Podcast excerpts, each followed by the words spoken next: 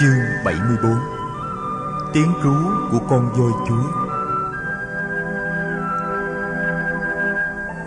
Các đại đức Xá Lợi Phất và Mục Kiền Liên đã trở về tu viện Trúc Lâm sau hơn một tháng cư trú tại tượng đầu, với đại đức Đề Bà Đạt Đa và giáo đoàn mới. Tất cả các vị khất sĩ khác trong tu viện đều mừng rỡ khi thấy hai vị trở về. Họ hỏi thăm hai vị rối rít về tình hình ở tượng đầu Hai vị mỉm cười mà không trả lời. Mấy hôm sau, Các vị khất sĩ trong giáo đoàn của Đại Đức Đề Bà Đạt Đa Theo gót hai vị Đại Đức Xá Lợi Phất và Mục Kiền Liên Trở về Trúc Lâm rất đông. Đã có tới trên 300 vị bỏ trung tâm tượng đầu để trở về với Phật.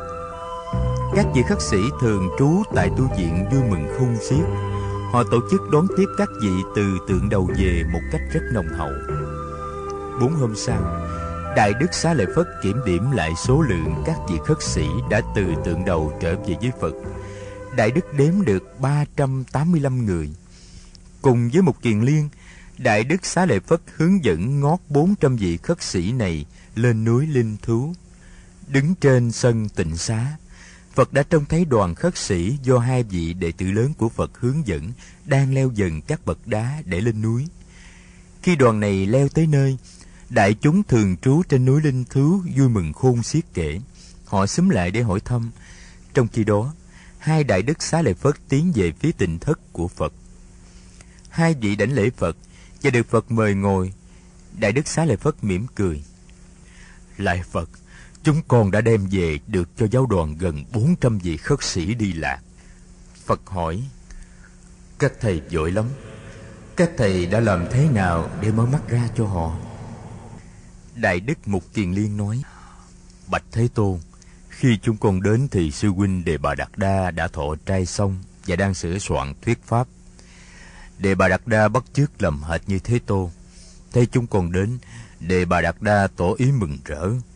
Đề Bà Đạt Đa gọi sư huynh con tới Và mời sư huynh con ngồi chung trên pháp tọa. Sư huynh con từ chối Và chỉ ngồi xuống một bên. Con ngồi phía bên kia Đề Bà Đạt Đa nói với các vị khất sĩ. Hôm nay, có các đại đức Xá Lợi Phất và một Kiền Liên đến với chúng ta. Đây là một tin vui rất lớn. Đại đức Xá Lợi Phất đã từng là một người bạn rất thân của ta. Nhưng có mặt đại đức ở đây, Xin mời đại đức phụ trách nói buổi pháp thoại hôm nay. Nói xong, Đề Bà Đạt Đa hướng về phía sư huynh con và chắp tay mời. Sư huynh con nhận lời Và bắt đầu thuyết pháp. Sư huynh nói về bốn sự thật mù nhiệm. Sư huynh thuyết pháp thật hay, khiến mọi người được nghe một cách chăm chú. Còn để ý thì thấy đề bà Đạt Đa liêm diêm ngủ. Có lẽ vì lo nhiều việc cho nên đề bà Đạt Đa mỏi mệt.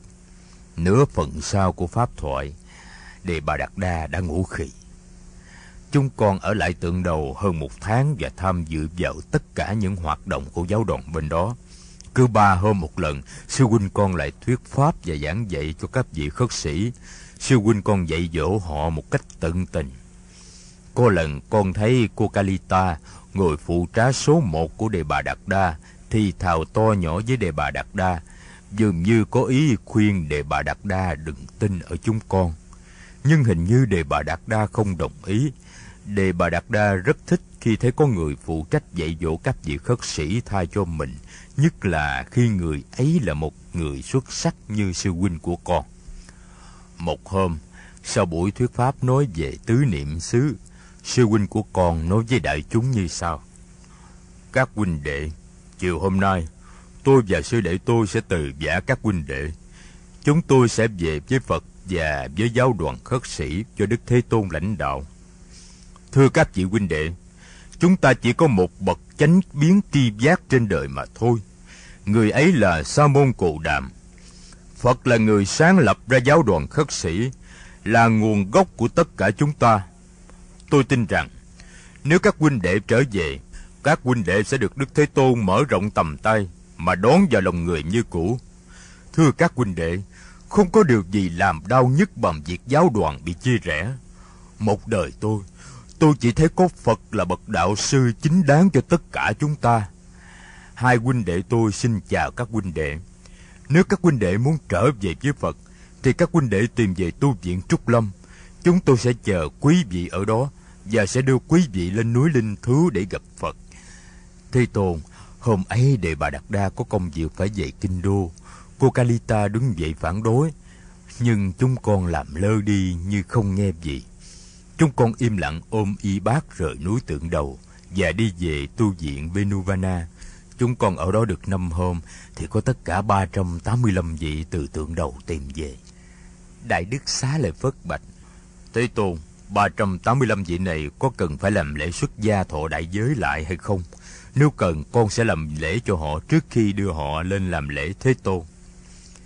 Phật nói, Thôi, Xá Lợi Phất Đừng bắt họ làm lễ xuất gia và thọ đại giới trở lại. Cho họ làm lễ phát lộ sám hối trước đại chúng là đủ. Hai vị đại đức cúi đầu làm lễ Phật, Rồi rút lui. Trong những ngày kế tiếp, Có 35 vị khất sĩ nữa từ tượng đầu trở về với Phật. Đại Đức Xá Lợi Phất cũng cho họ làm lễ phát lộ sám hối, Rồi cho họ lên trình diện Phật. Số các vị khất sĩ trở về với giáo đoàn đã lên tới 410 vị Đại Đức A Nan Đà có đến nói chuyện với 35 vị khất sĩ, Vừa mới từ tượng đầu trở về Đại Đức hỏi về tình hình bên đó Các thầy cho biết là khi từ Dương Xá trở về, thấy 400 đồ chúng đã bỏ đi về với Phật. Đại Đức Đề Bà Đạt Đa giận tím mặt. Đại Đức không nói gì hết trong nhiều ngày liên tiếp. A Nan Đà hỏi: các sư huynh xá lợi phất và một kiền liên đã nói gì với các huynh đệ mà các huynh đệ bỏ đề bà đạt đa để về với phật đông như thế? Một thầy đáp. Các sư huynh có nói gì đâu. Các sư huynh không hề động tới đại đức đề bà đạt đa không hề thốt ra một lời nào để nói xấu giáo đoàn bên ấy. Các sư huynh chỉ thuyết pháp và dạy dỗ anh em chúng tôi hết lòng mà thôi.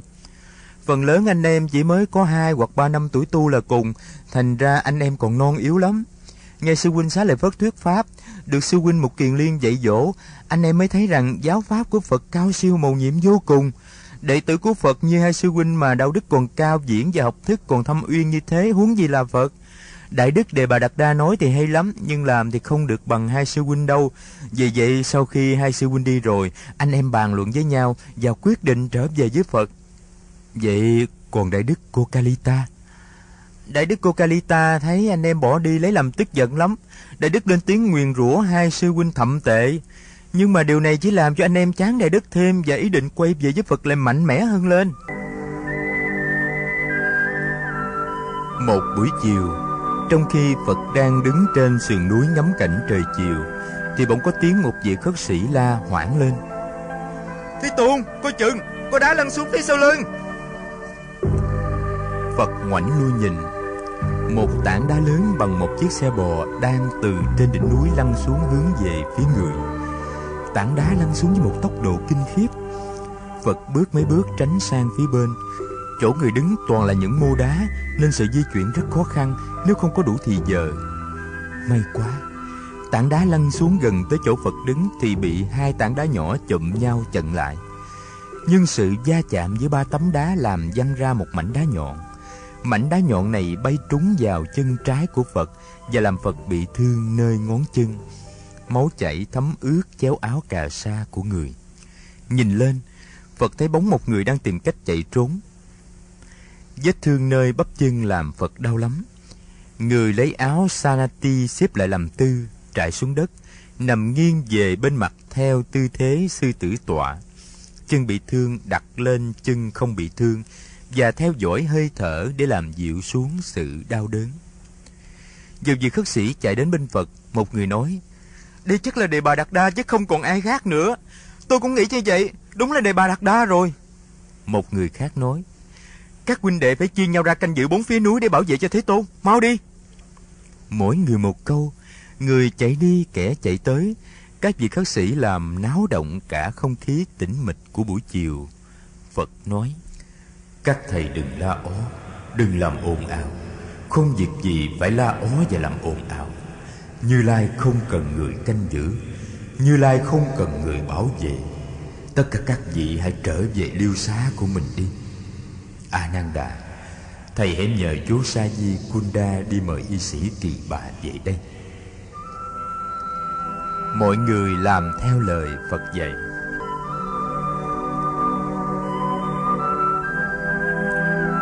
chỉ trong một vài hôm tin phật bị mưu sát hai lần được truyền đi khắp thủ đô. Quần chúng ngẩn ngơ và kinh hoàng. Quần chúng đang xôn xao thì đùng một cái có tin thượng hoàng tần bà sa la băng hà. Không biết gì kẻ hở nào mà dân chúng khắp nơi biết được rằng thượng hoàng đã băng trong ngục thất. Một niềm xót thương dâng lên trong lòng người.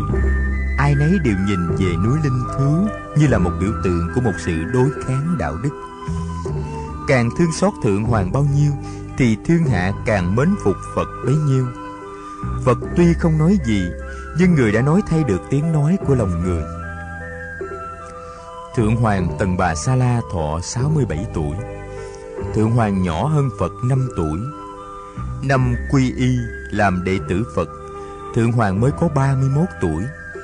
Lên ngôi từ năm 15 tuổi, thượng hoàng đã trị vì trong 52 năm chính thượng hoàng đã xây dựng lại kinh đô dương xá mới, sau khi kinh đô cũ bị hỏa hoạn, tàn phá.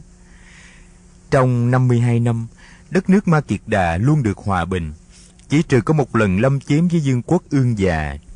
Trong cuộc chiến tranh đó, quốc dương brahmadatta của xứ ương già đã thua trận, và xứ ương già đã trở nên một thuộc dương quốc ma kiệt đà khi quốc dương Tasila Pukusati lên cầm quyền ở Ương Già, quốc dương Tần Bà Sa La đã thiết lập liên lạc thân hữu với vị vua này và đưa vua này đến với đạo Phật.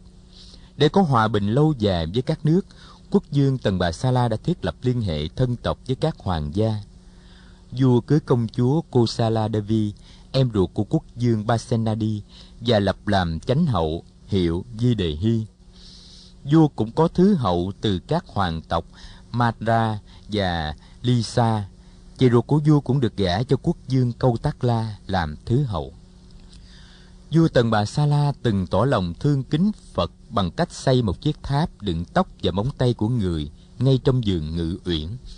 Vua thường nhắc các công nhân đốt hương trầm và thắp đèn nến quanh tháp để cúng dường và để tỏ lòng biết ơn giáo hóa của Phật.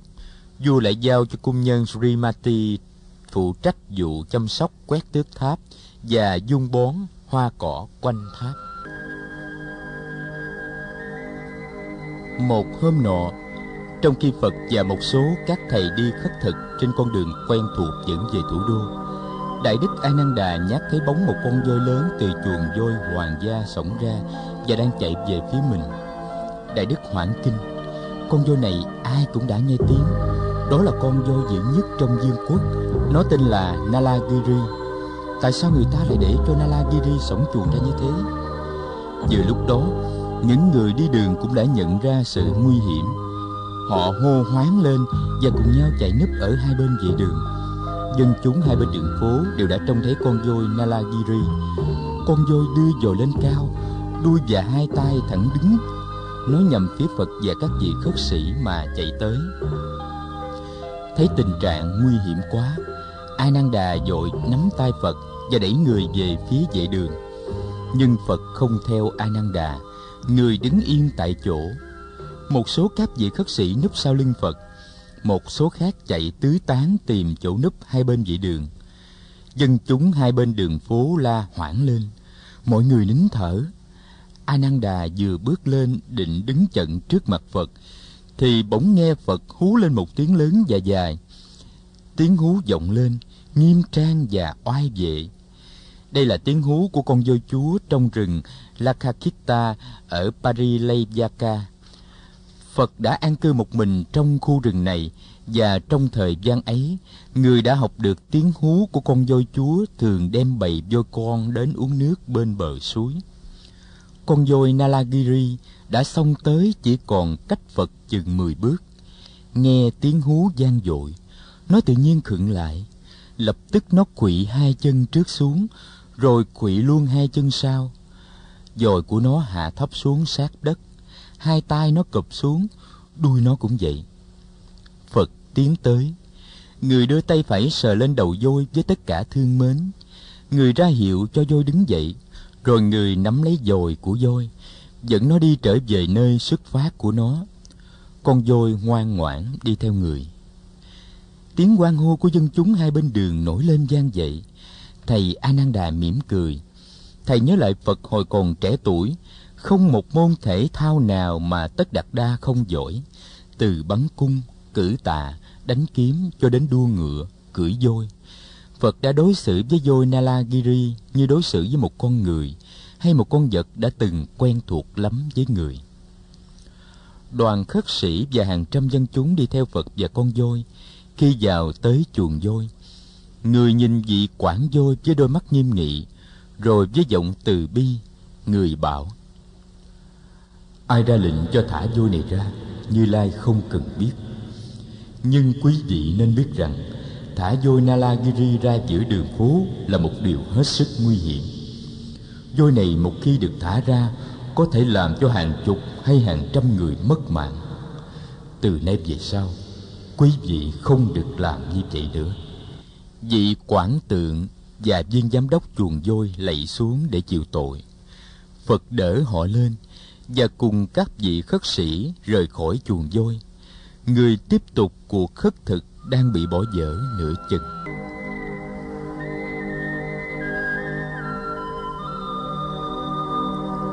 Đã đến ngày làm lễ trà tỳ thượng hoàng, phật tự thân hành tới dự lễ và bảo tất cả các vị khất sĩ trong giáo đoàn cùng đi lễ. Lễ trà tỳ được tổ chức rất long trọng. Quần chúng tiếc thương vị vua đạo đức của họ đã đến tham dự rất đông đảo dòng trong, dòng ngoài, chật ních. Riêng các vị khất sĩ trong xứ có mặt hôm đó cũng đã trên bốn ngàn người. Trên đường dự lễ về, phật ghé lại giường xoài của y sĩ kỳ bà, nghỉ một đêm trước khi lên núi y sĩ cho phật biết là cả tháng nay, thái hậu với đề hy bị cấm không được vào thăm thượng hoàng. Thượng hoàng đã lì đời trong nhà giam. Bên cạnh không có một người thân thích. Người đã xoay đầu về núi linh Thứ để thở hơi thở cuối cùng. Một hôm, y sĩ kỳ bà lên núi thú và tiến dẫn lên phật một người của hoàng gia muốn được đi xuất gia. Đó là hoàng đệ abhayaracha kumara con của vua tần bà sa la và của thứ hậu padumavati. Thái tử bạch với phật là sau cái chết của thượng hoàng tần bà sa la thái tử không còn tha thiết gì nữa đến nếp sống phù hoa danh lợi. Đã từng được nghe phật thuyết pháp nhiều lần, thái tử rất hâm mộ đạo lý giải thoát và ước mong được sống nếp sống thảnh thơi và vô ưu của người khất sĩ. Phật chấp nhận lời thỉnh cầu của thái tử abhaya raja và cho thái tử abhaya raja và cho thái tử abhaya raja và